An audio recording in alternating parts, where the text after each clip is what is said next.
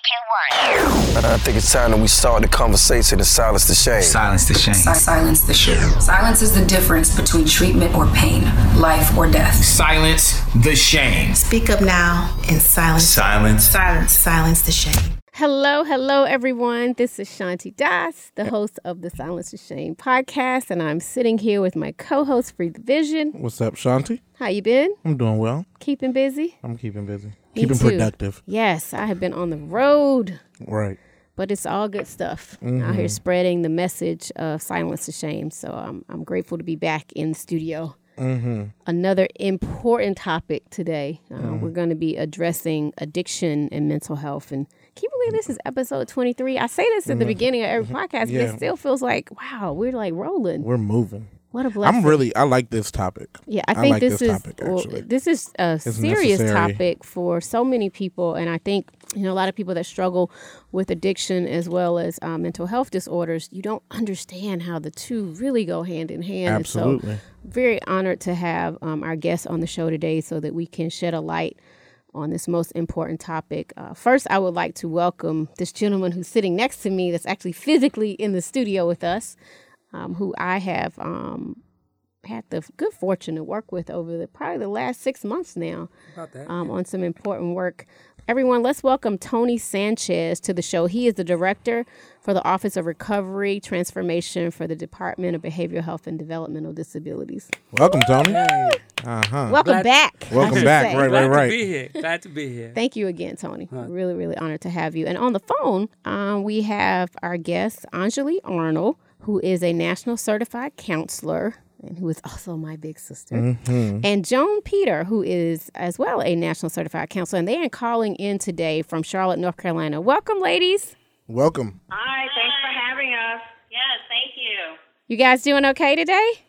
We are doing well. How about you? Awesome. We are excited and ready to get going. So without further ado, I think we'll, we'll jump right in, Free. Let's go. Good? Mm-hmm. Okay. I would like to direct our first question, um, Anjali, to you and Joan. You, you guys can kind of both share this answer. Um, the question is, I know you both are trained to work with mental health clients and addiction clients. Why did you all choose to focus on both populations? So um, this is Anjali. I decided to enter this field because of some challenges of a family member who at the time had been suffering from depression, anxiety, A D H D. Um, and when he first went into the hospital for those challenges and came out, the psychiatrist also stated that he needed to address substance use issues, hmm. which, um, to our surprise, really didn't understand why the doctor was saying that. And so the more I started um, doing research and looking at the challenges he went through, um, I personally came to realize that the two really do go hand in hand. So when I decided to go back to school, I wanted to make sure that I understood um, both challenges, because Um, the way that you treat mental health issues as well as addiction issues is similar, but um, there are some differences. Thank you, Anjali. Joan? Yeah, this is Joan. Um, and thinking about the question, I guess I never really thought consciously about this being separate, um, but that's a great question. Um, I didn't enter graduate school on the addiction track, but after taking a few addiction courses, I was hooked and really intrigued by what I heard um, and wanted to learn more. Mm-hmm. Thankfully, I still feel that way today, so if I didn't, Plan B would have to be in place. Another driving force for me is a family history of addiction. Mm-hmm. Mm-hmm. Um, it's definitely been a motivating factor, knowing this focus, repair. Mm. Thank you for sharing that, Joan. I think oftentimes, um, which is probably the case with Anjali and myself, you know, whether it's yourself or a family member going through it, sometimes life pushes you in that direction, and I think that's why both of us are now doing the work in this space, and so again, thank you guys for being on. Um, next, I'd like to um, to ask you, Anjali. Now, as we all know, alcohol use and now in many states, marijuana is so ingrained in our society. Can you share with our listeners, what is addiction? Like, what does it mean to be addicted? Oh, that's a great question. Um, so I know the two substances that you asked about, alcohol and marijuana, are probably the two substances that are most used in our society today. Mm-hmm. However, when we talk about addiction, addiction can take on many forms. There are other forms of addiction, mm-hmm. um, more than just the use of substance. Okay. There are process addictions, you know, uh, people who are addicted to gambling or playing mm-hmm. video games. Uh, there are people who have sex addiction, uh, addiction, um, shopping, you know. So when we look at addiction, it's basically when there is some compulsivity, either in your use or actions, um, such as playing video games. You know, someone who plays video games twenty-four seven, um, someone who shops um, all the time despite negative consequences.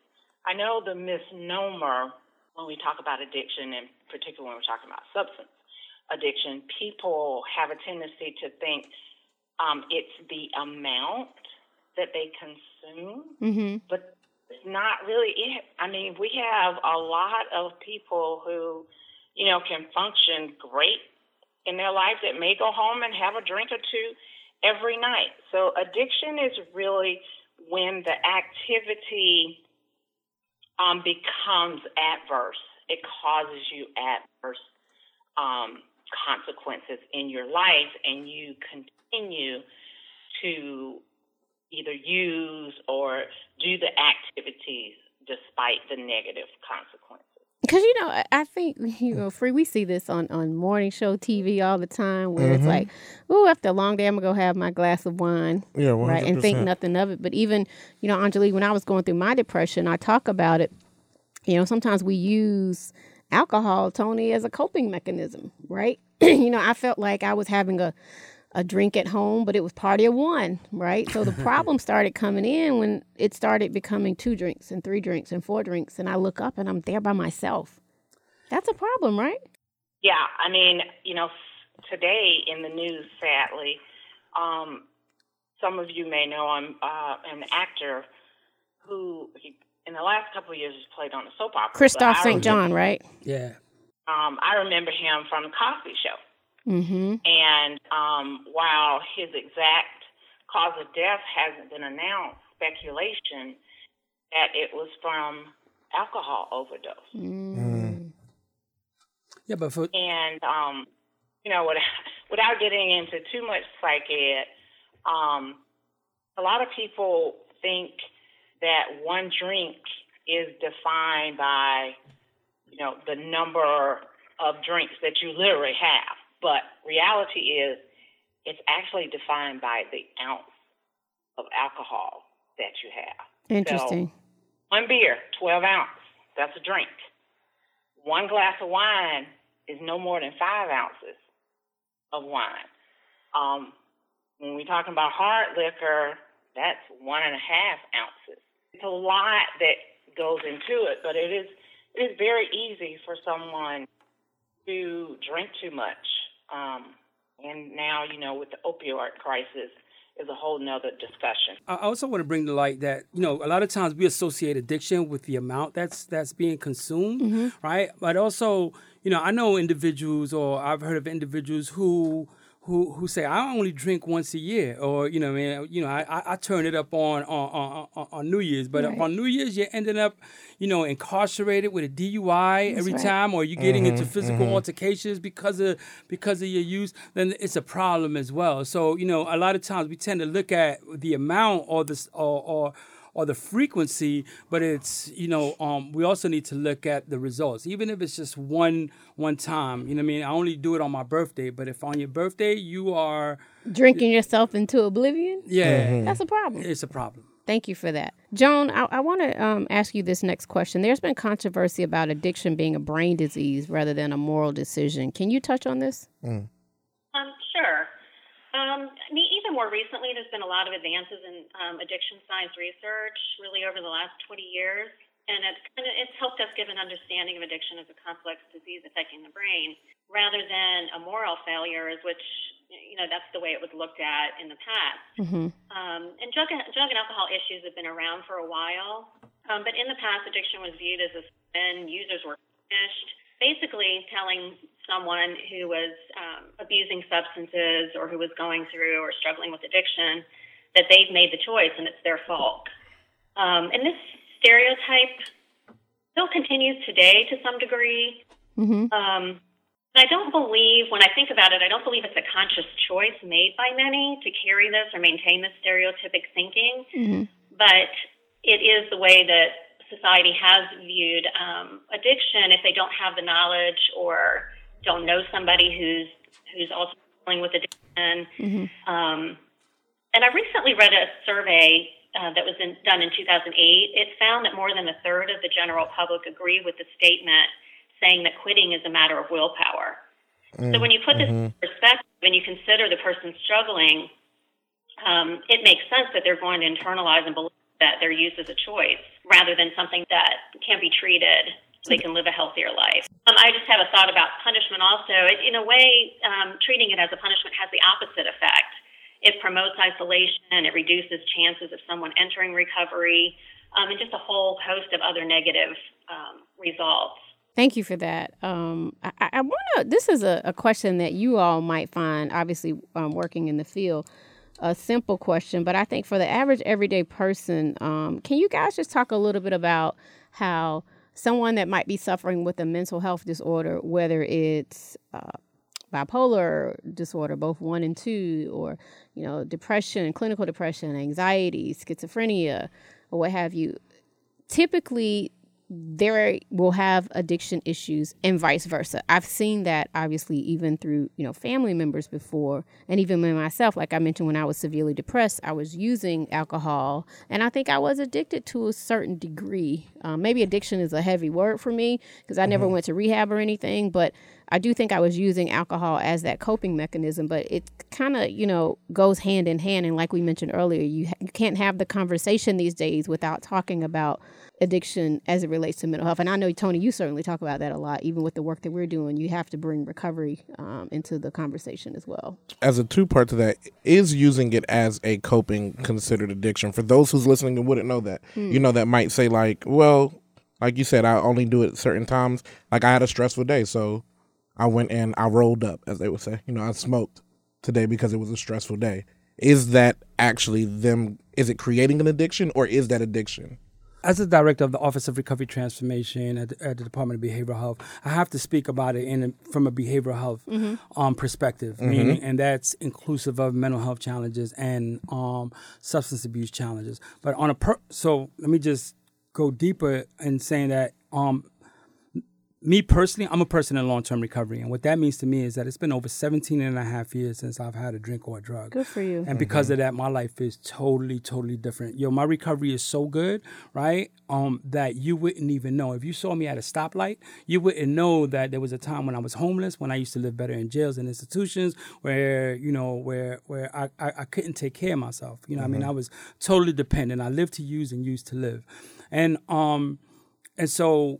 it varies, you know what I mean? To answer the question, you know what I mean? Based on my professional experience and my personal experience, it varies from person to person. Mm-hmm. You, you know what I'm saying? You know, you, there's substance, there's there's abuse, well, there's abuse and dependence, you know, according mm-hmm. to the criteria of what made what, you know what I'm saying? Mm-hmm. And there were certain mm-hmm. questions that they were asked, you know what I mean? Are you getting in trouble? Do you drink four or five times? Or, you know, do when you drink, do, does it causes relational problems? Does it cause problems at work? Does it cause you to interact with law enforcement? Mm-hmm. So if those are things that are happening, then you probably have a problem, you know what I'm saying, within the last twelve months, you know what I'm saying? Anyway, that's how mm-hmm. they would would gauge it, you know. And so I let me let me let me just say that even with my personal experience and with the work that I do, I'm not even anti alcohol or anything like that, you know what I'm saying? Mm-hmm. Because what mm-hmm. I, I deem it as for me is like I have an allergic reaction to these mm. substances. One of the things that I know mm-hmm. is that not everybody that drinks. That's a great analogy. Yeah, I mean, so you know, just like some people are allergic to peanuts, you know what I'm saying? Right, I'm right, allergic right. to alcohol and drugs.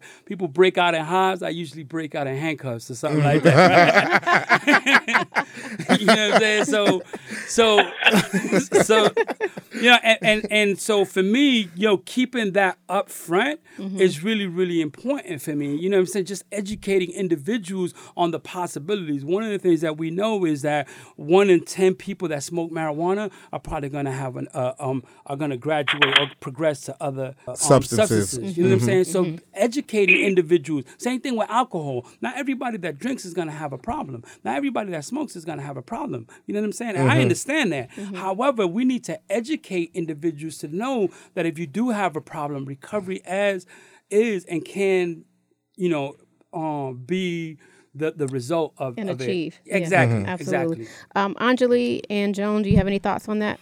So um, I agree with everything Tony said. Um, the one thing I will add more from um, a treatment and clinical perspective is that we view it as a biopsychosocial illness, okay. mm-hmm. that it is an illness um, biologically because just like Tony's saying, some people can drink or use something and they're, they don't get hooked on it, whereas other people, you know, they can take one drink and they, you know, may um, get addicted to it. So I think the medical community is doing a lot of research and finding that there are specific genes that may make people more susceptible to substance use. The psychological part, there are a lot of people who may be suffering from depression or anxiety or have other problems in their life, um, like you just said, Shanti, and they turn to a substance to mm-hmm. cope. Mm-hmm. Um, and then the social, you know, again, people... I mean, in our society, it's like you can't do anything without people wanting to drink. That's and now right. with That's right. marijuana becoming legal in certain states, it's, you know, becoming the new um, the new norm. Mm-hmm. So um, just one other thing I'll say from a, a clinical perspective is there are some people who may be born, say, with depression, anxiety, mental illness or something. You know, it's all related to the chemicals in your brain mm-hmm. who may try and use alcohol or another substance to self-medicate. But then there are also people, particularly young kids, who may start drinking or smoking pot under the age of eighteen, that they run the risk of developing what we call substance-induced mental illness. Mm-hmm. Can you... Interesting. Um, Can you go into that just a little bit? And I'll explain why later, but can you go into that just a little bit? I think I understand what you mean, but I want it to be clear. Uh, about substance-induced mental illness? Yes. Okay. So we have thousands of neurotransmitters in our brain that basically signals to all the parts of our body how to do anything. Mm-hmm. For example, if you raise your arm, you know, there is a specific transmitter that signals the part of your brain that controls your arm, et cetera. And so when we introduce toxins, because pot, alcohol, you know, I've heard people say, well, pot is, it's a, it's a plant. It's a natural product. That's true, it is. Mm-hmm. But our bodies and our brain was not designed with the intent of putting any type of foreign substances in our body. And so when we put alcohol, any kind of drugs into our body, we're introducing a toxin mm. for our body. So, you know, a lot of people drink and say, oh, it makes me feel good. Well, alcohol is actually a depressant. Mm-hmm. So there's mm-hmm. a chemical um, called dopamine, which I'm sure a lot of people have heard of. Mm-hmm. That's like our feel-good chemical. Mm-hmm. And so what happens is when we take that first drink of alcohol, it may relax us a little bit, but the problem is when we consume too much alcohol or other substances, our it confuses our brain. It hijacks our brain. And so, for example, you know, the brain may produce X amount of dopamine. Well, if we're putting these chemicals into it that are mimicking hmm. what dopamine does, mm-hmm. our brain is going to stop the mm-hmm. natural production. And the reason why it's so important with kids, our frontal lobe, which controls, you know, our decision making, important things, that doesn't finish developing until age twenty-five. And so when kids introduce substances into their brain at a young age, um, they're basically hijacking their brain. Mm-hmm. Make sense? Mm-hmm. Yeah. Absolutely. Thank you. Thank you. Yeah. Thank you, Anjali. Um, I, next, I want to go back to Tony real quick. Um, it seems so common now to hear that somebody's in rehab, right? Whether it's, you know, celebrities, mm-hmm. you know, we hear it so much um, in Hollywood as well as in our own, you know, families. What really happens in rehab? What What's the process and what goes on there? So, I mean, it, that's an excellent question. And first, let me just say that not everybody makes it to rehab. Not everybody gets treatment. Not everybody gets treatment. Not everybody makes it to rehab. I need to make that point, right? And just, just I just want to go back just a little mm-hmm. bit, right? Is mm-hmm. uh, that that you know again with educating um, individuals about the possible effects of um, just ingesting any type of substance, just like Anjali just uh, just eloquently just described. You know, mm-hmm. what I mean, especially with young people whose brains haven't developed yet. Mm-hmm. You know, there can be some catastrophic results, right? Sure. So now, so now imagine imagine a bunch of Uh, a, a population who, because of natural stresses, because of every time, especially, let, let me just be, let me call it what it is.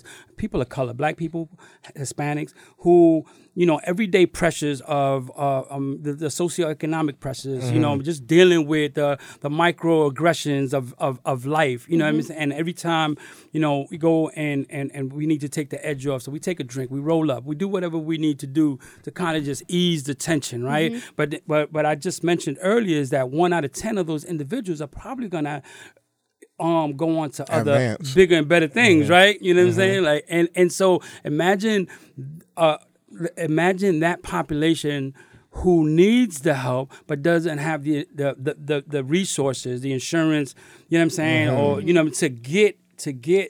help. So when you talk about, you know, a lot of people say, yo, you know, like marijuana is just a plant, you know, and, and it doesn't hurt anybody. But imagine you got a you got a, a community of one hundred thousand people and and and ten thousand of them need help, but they can't get the help because they don't have the economic means to get, you know, treatment. Meaning because they can't, they, get, they can't get it. You know yeah. what I'm saying? Mm-hmm. So yeah. then so then what happens? You know what I'm saying? And like the effects of that it has on the community, the effects that it has on the family, mm-hmm. the effects that it has, you know what I'm saying? You're talking about, um, um, um, um, you know, just the, the, the, you know, as far as, uh, I mean, if they're living in poverty, you know what I'm saying? Like now you can't, you won't be able to get a job. Mm-hmm. You know what I mean? Right. Because you're focusing on other things. You can't pass a drug test. You mm-hmm. know what I'm saying? So it has right. so many other ramifications that we need to talk about and bring to light to the community that, you know what I'm saying? That, that yeah, you may not have a problem, but the people that do are the resources available, you know, are readily, are the resources ready available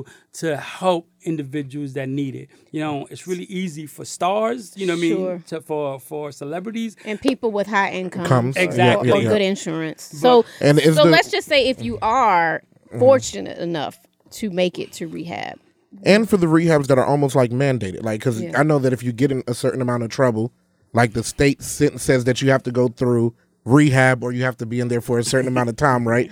Like, are those rehabs different? Like, what is the difference? Of and what those? happens in right. rehab? Just give us kind of a general idea. So, so as far as outcomes, you know what I'm saying? You got you got luxury, you know what I mean? You got high-end rehabs, and mm-hmm. then you got the ones that, you know, just brick and mortar and, and you do what you do. um, mm-hmm. But there's basically, like, um some basic things that happen, you know what I'm saying? Um, you know, um, first thing that happens is, you know, for some individuals, they may need detox, especially if they ingest an alcohol and benzodiazepines. Mm-hmm. That's mandatory. Those can be deadly. You can't, you sure. know, stopping those, uh, you know, drinking like just mm-hmm. cold turkey and, and benzodiazepines. Um, mm-hmm. um, there's a really, really, it could be really, really fatal. So detox what are benzodiazepines? Is a, um, like um, Xanax. Yep. Um, you so know, prescription meds. Prescription meds. They're, they're prescription meds, but they're re- re- um, they're created to reduce anxiety. Mm-hmm. Okay. Um, volumes. Um, um, anyway, just mm-hmm. th- those type of drugs. Um, that class, that class of drugs are very, very dangerous and just um, you know, stopping cold turkey. Mm-hmm. Then, now, of course, opioids. You may think you're going to die, but you're not going to really die by detoxing, right? Mm-hmm. But um, mm-hmm. so so the first thing that can happen is detox, right? And then after detox, there's a, like, you know, usually an orientation of the facility. You know, um, one of the, and um, you know, you kind of get, you know, um, um, introduced into the norms of the facility, the rules and regulations and stuff mm-hmm. like that. There's, you know, some paperwork that you have to sign. Then there's a lot of education, you know, education and a lot of things that we've been talking about, like what the effects of drugs on the body, how it affects, um, you know. So they have presentations, if you will, and kind of classes for you guys there. Yeah, mo- most definitely. Okay. That's a huge part. Learning about what um, addiction is and what drugs do to me and, you know, mm-hmm. my family is really, really important. An educated mm. person has a better chance of overcoming sure. an obstacle. You know, the better informed I am, the better sure. better equipped I, I can be. Then there's um therapy. You know, there's individual therapy and mm-hmm. there's a lot of group therapy. Okay. You know, and then, you know, after a certain time, you know, there's usually stages to see um like um um levels of progression. And then there's the um you know, kind of reconnecting. This family therapy, too, for those that still have their families intact or want to kind of re-engage mm-hmm. with their family, because what we know is that addiction just doesn't affect the individual, but it also affects the family as mm-hmm. well. It's a family disease, sure. right? So, you know, um, educating the family as well on the effects of addiction and how to best support, you know, their loved ones through this process. And then there's the, um, you know, I, you know, after, after, and at the end, some type of aftercare, because one of the things that, you know, um, that that that we know is that recovery takes time. So that thirty, sixty, or ninety day um, uh, um, period period of, of rehab is not it. You know what mm-hmm. I'm saying? We, mm-hmm. It's it, it's it's, it's really a job a, after. Yeah, it's really a lifestyle change. Yes, yeah. yes, yeah. Absolutely. Yeah. Thank you, Tony. You're welcome. Um, my next question is for Joan. We sometimes hear guilt and shame used together. What's the difference between the two, and how does this relate to someone struggling with addiction? Well, shame is different than guilt, and it's really a far more significant problem to deal with. Mm-hmm. Uh, when someone's feeling guilty, a person feels only that they've done something wrong. Um, for example, you might uh, feel guilty when you say something accidentally that hurt your friend's feelings. Mm-hmm. Um, and in return, you'd probably feel regret and then look for ways to apologize. Yeah. But shame, in contrast, is um, different in that someone who's feeling shame may say to themselves, it's not that I've done something bad, it's that I am bad. Mm. Mm-hmm. And I love Brene Brown's definition of shame. I've just been addicted to Brene Brown lately. But um, she says shame is an intensely painful feeling or experience of believing we're flawed and therefore unworthy of acceptance and belonging. Mm-hmm. Which really spoke to me about the power of shame and, mm-hmm. and the effects of it long term. Yeah, because shame can um, truly be debilitating. one hundred percent. Mm-hmm. Yeah, it can be toxic and paralyzing and just really overall assessing yourself as, you know, being bad and, and not worthy and not, um, you know, being stupid and insecure mm-hmm. and mm-hmm. all those internal things that we tell ourselves when we're feeling shame. Absolutely. Um, thank thank you, Joan. Um, this next question is for Tony and Anjali. What can someone struggling with addiction um, gain hope and encouragement in knowing? Man, I'll... I would say I would say that it can and will get better if you mm-hmm. you know if you apply yourself. Not that you know also that the individual is not alone and that mm-hmm. recovery is not only possible but that recovery is real. Mm-hmm. Mm-hmm. Anjali? So one of the things that I would say, and it, it kind of goes back to the guilt and shame that Joan was just talking about. Um, the person who is suffering with addiction needs to understand that they are not their illness.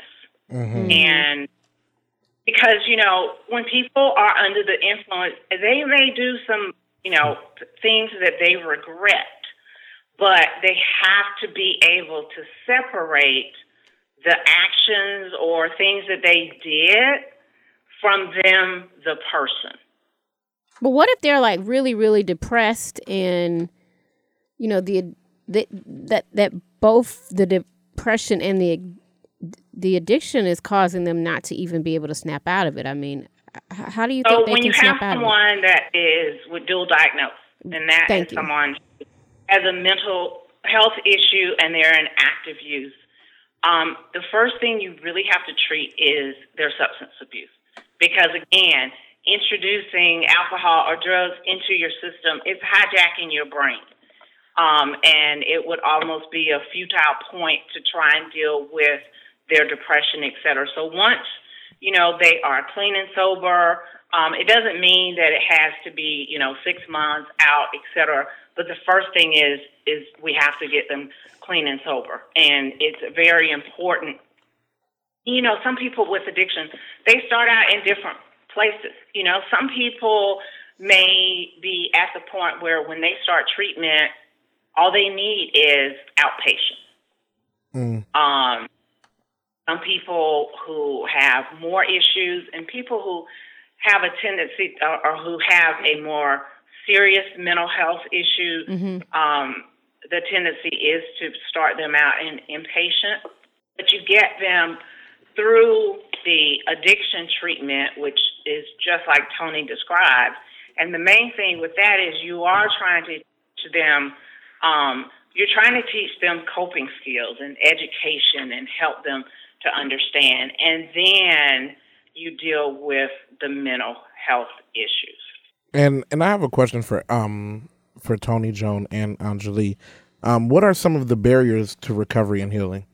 Tony, you want to start? Yeah, we. I mean, we we've talked a lot uh, a lot about um, stigma and, and, and shame, the guilt. Um, I know for me, I always, you know, for me personally, um.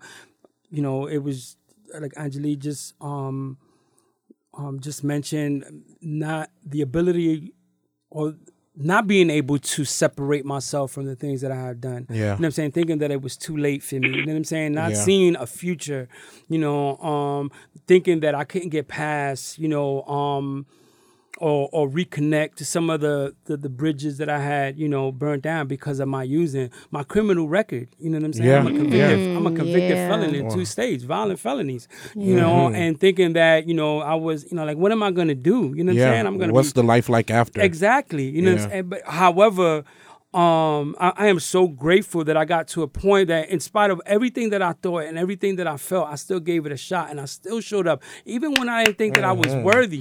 You know what I'm saying? Mm-hmm. Because what I did was I surrounded myself with people who believed in me, right. even when I couldn't believe in myself. You know, That's I just right. need to say that the opposite of addiction is not abstinence, but it's actually connections. You know what I'm saying? And I connected mm. to positive people who loved me when I couldn't love myself. Mm-hmm. You know, and um, you know, that's that's that's that's huge. Mm-hmm. Anjali, Joan. Um, so Tony, uh, congratulations. I Thank mean, you are truly a testament. Yes, you are. Of how someone turned their life around and, and do great. Um, and I applaud you for that. Thank um, you so and much. I appreciate the work that you're doing for the community. uh, I probably would say one of the biggest barriers to recovery and healing is when a person is in denial. Mm. That's a great you know, one. Uh, That's a oh, great well, one. I can stop anytime I want to. Uh, whatever. I don't have a problem. You have a problem. Um, mm-hmm. You know, the first thing is, and, you know, for those who are familiar with A A and the big book, you know. What is the big book? Is you got to admit that you are powerless over. Um, what is the big book, Anjali? What is that? The big book? Well, I'm sorry. The big the big book is um, Alcoholic Anonymous. It's um, basically like their Bible. Oh, okay, mm-hmm. okay. Um, and, and that's where the twelve steps come from. And um, the first step is you have to admit that you are you're powerless over this illness. Um, so for me, yeah, I think the biggest um, barrier that I've seen with people is denial. Joan, do you want to add? Um, yeah, I just wanted to say, Tony, I want to piggyback on what Anjali said, that, you know, you truly are an inspiration, and I appreciate your vulnerability that you're sharing uh, mm-hmm. with us. Thank you, Joan. Just piggyback, piggybacking again, using that word again, but Tony said something about stigma being a huge barrier, and um, I keep quoting research articles, so I apologize, but I recently read about stigma being the second largest barrier to treatment behind cost. Mm. Mm. That really struck me as wow. something that we need to pay attention to. Beyond cost.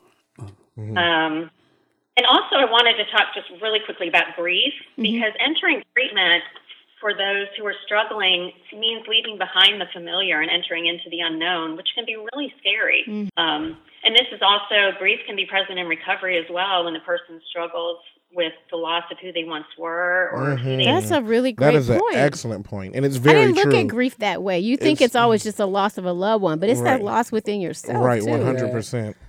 Wow. And not knowing who you are outside of what you've been experiencing. Right. Yeah. So there's a lot of fear that comes with that. You know what I'm saying? I, I, I used drugs for a long time, for over twenty years. So Joan is right. Like, you know, so... That was my go-to. That was my go-to. That was my that was my mm-hmm. partner. You know what I'm saying? Yeah. The relationship started really, really good in yeah, the beginning. Yeah, yeah. It got ugly at the end, but I still loved her. You know mm-hmm. what I'm saying? And and so there was a you know there was that that that that mourning period. You know, of letting go and then trying to reinvent myself and identify like or just come to terms with who I really was because yeah. I didn't know. Wow. Who, Mm. Thank you. Oh, I love that. Some last really point. Great information being I shared. I do it. have, mm-hmm. um, or we have one last group question. Um, given that addiction is such a complex disease, right, in need of more understanding, what can we do to help move away from the pervasive negative attitudes towards those struggling with addiction and mental illness? Like, how can we erase this stigma, if you will, right, and get people to get the help that they need? I don't know, Anjali, Joan, anybody want to take it first? I can start. Um, I think for me, it begins with exploring my own beliefs about addiction and just, you know, kind of analyzing where I am and what I need to be aware of when I sit with clients is, is really important at this, you know, this stage and really going forward for me. Mm-hmm. But I wanted to really quickly talk about language. Okay. Because it's along with examining my own, um, uh, you know, thoughts and beliefs about addiction, language can be so powerful. Mm-hmm. And for those and, you know, for those struggling and for others, you know, their loved ones, family members, friends. But, um, for example, using um, a statement such as a person in recovery rather than addict can take away that stigma and shame instantly. Mm-hmm. Um, naming a family member of someone struggling is not codependent or enabler, as there's something called, but, you know, saying that they're a partner or family member of someone in recovery. So I feel like these little things that we can do. Um, it's all a process, but just taking baby steps mm-hmm. and examining the language that we're using, you know, to see if it, it is appropriate or it's it's a kind um, expression of of who we're talking to. And I wanted to actually say something really brief. So addiction in my family is a normalcy. Like that's something that is extremely normal. But the the thing that I want to really say about it, I would say is also patience because it takes a lot of forgiving. Like, I mean, for people who we've said that it is a um a family experience. And so because it's something that families deal with collectively and are impacted by, it takes a lot of forgiving for things that sometimes feel unforgivable. And so I would say from my angle, it has to be a level of patience. Mm. And th- what I've seen in my family is that there's usually or often one person that tends to sometimes hold the burden of the people who are um, experiencing addiction the most mm-hmm. because other people, because once one person has it, everybody else feels almost relieved of it. They can step in when they want to and they mm. can come back and forth and say like, okay, I'm just checking on this or I've given up on it or I've done all that I can for it. And then that person's kind of left dealing with whatever that fallout from it might be. Anjali, you have any thoughts on that? That's such an excellent point, and I can relate mm-hmm. um, personally to what you just said. Um, I think, and this is post-master degree in counseling, because before I went to school, I'm not sure that I really understood this, um, and that is that even people who su- who suffer with some type of addiction are people, and it's not their choice. Like, I don't think anybody was ever born into this world, and when they were old enough and they were talking about what they aspired to be in their life, said, oh, I want to be an alcoholic, or I want to have drugs. Right. Mm-hmm. Absolutely not the case. Mm-hmm. And so, you know, there is, I'm a cause and effect person. So all the things that we just talked mm-hmm. about, somewhere down the line, either somebody had the gene or they just didn't have the right coping skills, et cetera, mm-hmm. that caused them to take, you know, that initial drink or that initial hit, et cetera. Um, and then once the biological part takes over, they don't really have the control to say no. So the uh, stupid campaign that Nancy Reagan did years ago, Just, Just Say No, no. is the most ludicrous campaign that I've ever heard of in my life. I had um, a client in treatment tell me, oh, yeah, I was the leader in my Just Say No campaign in the sixth grade. Um, so anyway, that that's my thought. Thank mm-hmm. you.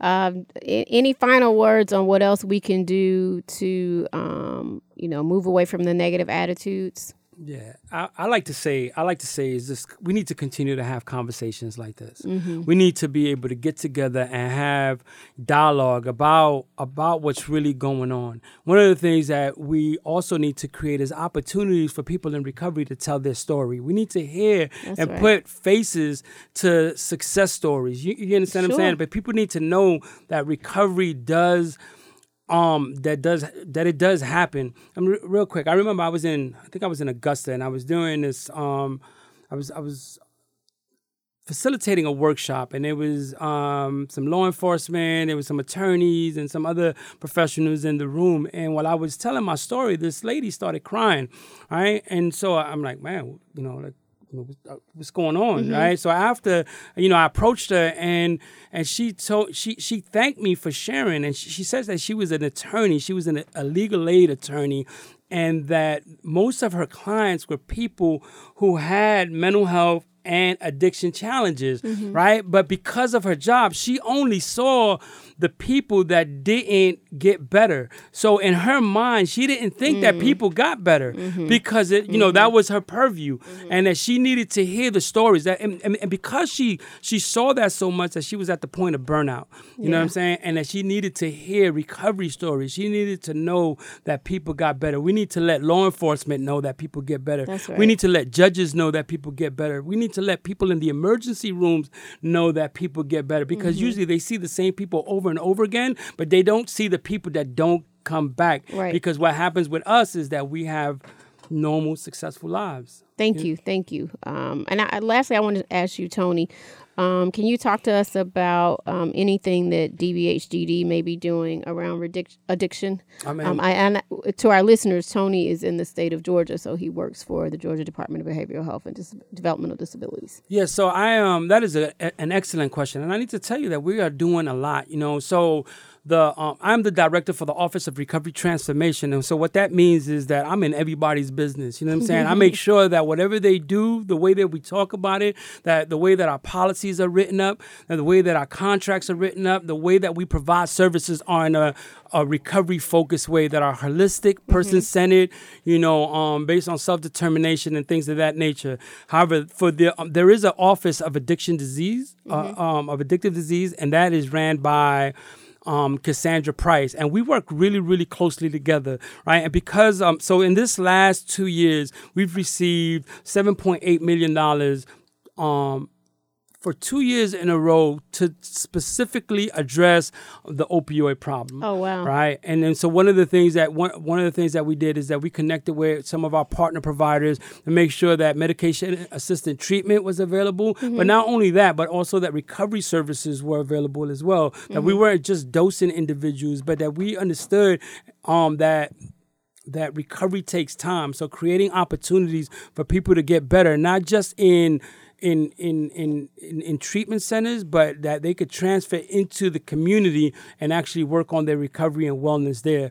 Um, we then received four million dollars from the last legislative session to um, to provide uh, addiction recovery support centers. Mm-hmm. And so what we did was that we we created twenty-three addiction recovery support centers across the state of Georgia, and these are places where people can work on their recovery. There's not this is not a clinical setting. Mm-hmm. These are recovery support settings where individuals who have specialized training to use their lived experience to help others. Mm-hmm. Um, There's the faith-based initiative that um, that we have partnered with Silence the Shame to talk yes. about um, behavioral health challenges with the faith-based leaders across the state of Georgia. Those are just a couple of things. But if um, you wanted to know more, please, you know, go to the D B H D D website, um, and there's a lot of information there. Thank you so much. You are so welcome. Uh, Anjali, Joan, any um.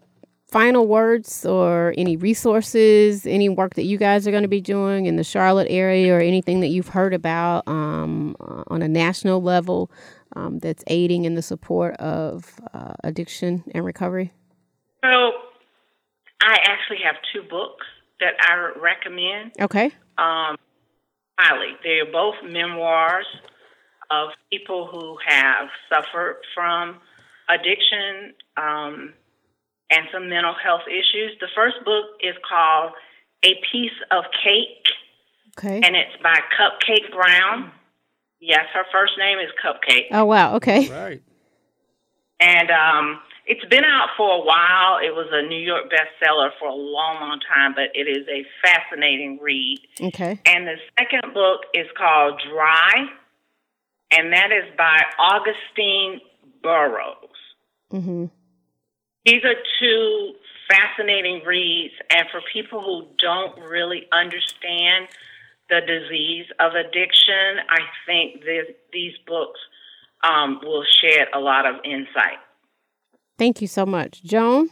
Um, I wanted to add to that, um, and I know this, I don't think this film is still out, but The Beautiful Boy um, was a, a book and also a recent um, film that was out. But there's also, along with that, Um, this is uh, The Beautiful Boy is based on the parent's experience with his son's addiction, but mm-hmm. the son also wrote a book, and I don't have the title. I'm so sorry, but um, get from his perspective of actually being in the throes of addiction. Okay.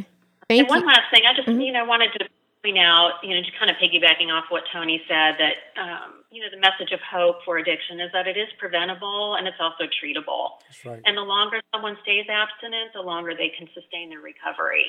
So I think just offering that message of hope to those who may be thinking about seeking treatment or maybe in recovery. Mm-hmm. Absolutely. Hope. That is that is the key word, I That's think, right. for so much of what we're going through uh, regarding addiction and mental health. Certainly you have to know um, that there is hope and that you can certainly get through what you're going through with you, surrounding yourself, as you said, Tony, with the right people, um, not isolating yourself, um, educating yourself. Um, and attending these support groups and and, and really um, doing the best that you can on an everyday basis. So we thank you guys so much uh, for being a part of episode twenty-three on addiction and mental health. I am Shanti Das, the host of the Silence the Shame podcast with my co-host Free the Vision. We thank you so much for listening. Um, please make sure that you're sharing this information. Um, you can listen to our podcast on iTunes, Google Play, or SoundCloud. They are now out every other week. We're excited to be consistent in the marketplace and getting the the, the uh, important messages out to you. So please listen, rate, and subscribe to our podcast. And make sure you take time, save a life, and silence the shame. If you or anyone you love needs a hand, please shine light on the darkness. Spark the conversation. It's time we silence the shame. Let's talk about it.